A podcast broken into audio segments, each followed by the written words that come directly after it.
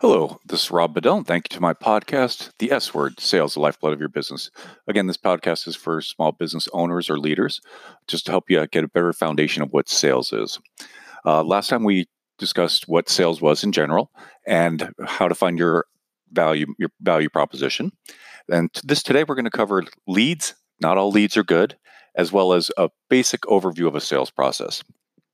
When I work with a lot of business owners, one of the things that I hear kind of often is I just need to get my sales team more leads. They need more leads. And that's not really true. If you're just dumping a bunch of unqualified leads on your sales team, that's not a good thing. That's actually the best way to burn out your sales team.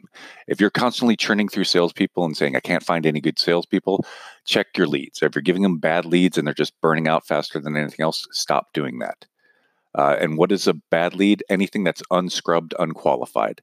Meaning, do they need your product and service? That's the basic first thing. If they don't need your product and service, they don't use what you have, that's not a good lead. And you don't want them, a bunch of people calling it. Think about it. You're business owners or you run a small business. How many times a day do you get sales calls? How many times a day do you, are those sales calls not even anything close to what you need or what you'd consider? Is that a good? Don't make your sales team those people. So only pass along good qualified leads. How do you get that? Well, there's a couple ways you can do that.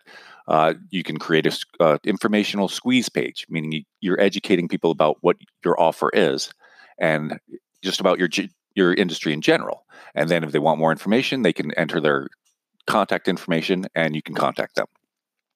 Uh, you can use social media. LinkedIn is a great resource for getting good quality leads. And uh, there's but you also have to realize, even though LinkedIn's a great quality lead source, it's also still social media. So don't go directly for the sales or make sure your salespeople are not just directly going for the sales. You need to build the relationship there in order to get the business. Uh, and there's there's various other different ways to get quality leads. I'll leave that to the marketing people. Talk to your marketing people. First, you have to make sure that you identify your ideal client, the people that you want, and then give that to your marketing people, and they will go out and help find them. But what you also want to do is set up lead scoring. And this establishes communication between the salespeople and the marketing people on which leads are good. And what lead scoring is, it could be something as simple as one, do they need your product and service? Two, is their contact information right? Three, were you able to get them on the phone? Four, were you able to do a presentation? Five, did you close? So those are five different levels. If all the leads you're getting are stopping at one and two, stop getting those leads. That's a bad lead source. Let your marketing people know that, and they'll redirect to the good quality leads that are getting to the fourth and fifth stage. Also, by setting up lead scoring, you can see where training is needed for your sales team. Because if everyone's getting to the, you know, they're educating people, they're they're doing the presentation, but they're not closing, then you know they need help in that area. So again, set up lead scoring. It helps you in multiple ways. One, it will make sure that you're not wasting money on bad leads. Two, it will also show you where your people need help in, in training. And what a basic sales process is, is it's quite simple. I mean, you can get as detailed as you want to. Uh, usually I say there's four to five stages in any sales process. If there can be more, depending on your industry, depending on your sales cycle. If there's too many more, you might be putting extra stages in that you don't need. Uh, there could be as little as three. I usually consider most the sales processes about five. The first part of the sales process, and this is general, this is generic. So you'd always have to customize this to your industry and to your your sales and what your offer is.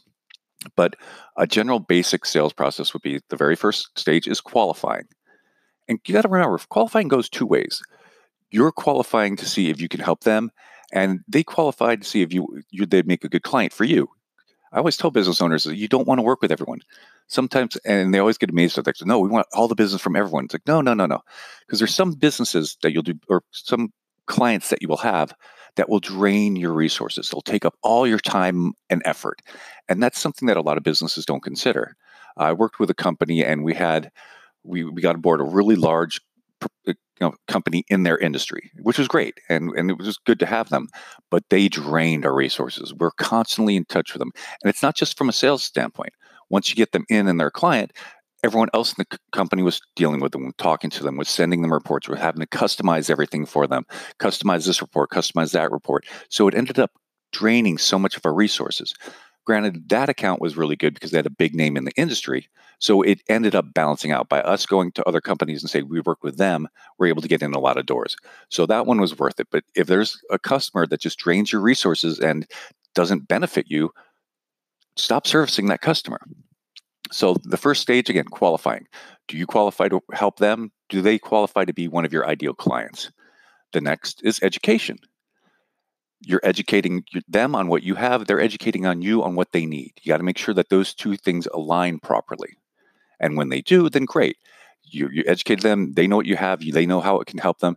The next thing is a proposal. What are you going to uh, do for them? What do you need from them in order to do it? Who's involved? What information is exchanged at that point in time? Next step is contract. Get everything in writing. Everything in writing very clear as to what is what's the, to be expected on both sides. And that's the one thing that you always have to remember in business is it has to be a two-way street. It can't just be you giving them everything and it's not benefiting you except for a check. The last stage is advocacy. And this is one area that a lot of small businesses miss out on. Once you get the client in, what needs to happen? How often are they contacted? When are they contacted? What's the situation for them to be contacted? Is it only in emergencies? Are they contacted once a week, once a month? You need to establish this in the sales cycle. So, therefore, you can make sure that you service this customer. I mean, everyone always knows it's easier to keep a customer than it is to find new ones. So, advocacy is really key in helping out a client, and part of, it must be part of your sales cycle and your sales process. And that pretty much wraps it up for today. So, again, not all leads are good leads. Don't burn out your sales staff and make sure you have a basic understanding of what a sales process is. If it's just as simple as that, qualifying, educating, proposal, contract, advocacy. It can be that basic or it can be a little bit more complex depending on what your product or your service is. Thank you for listening, and we'll talk to you next time. Have a great day.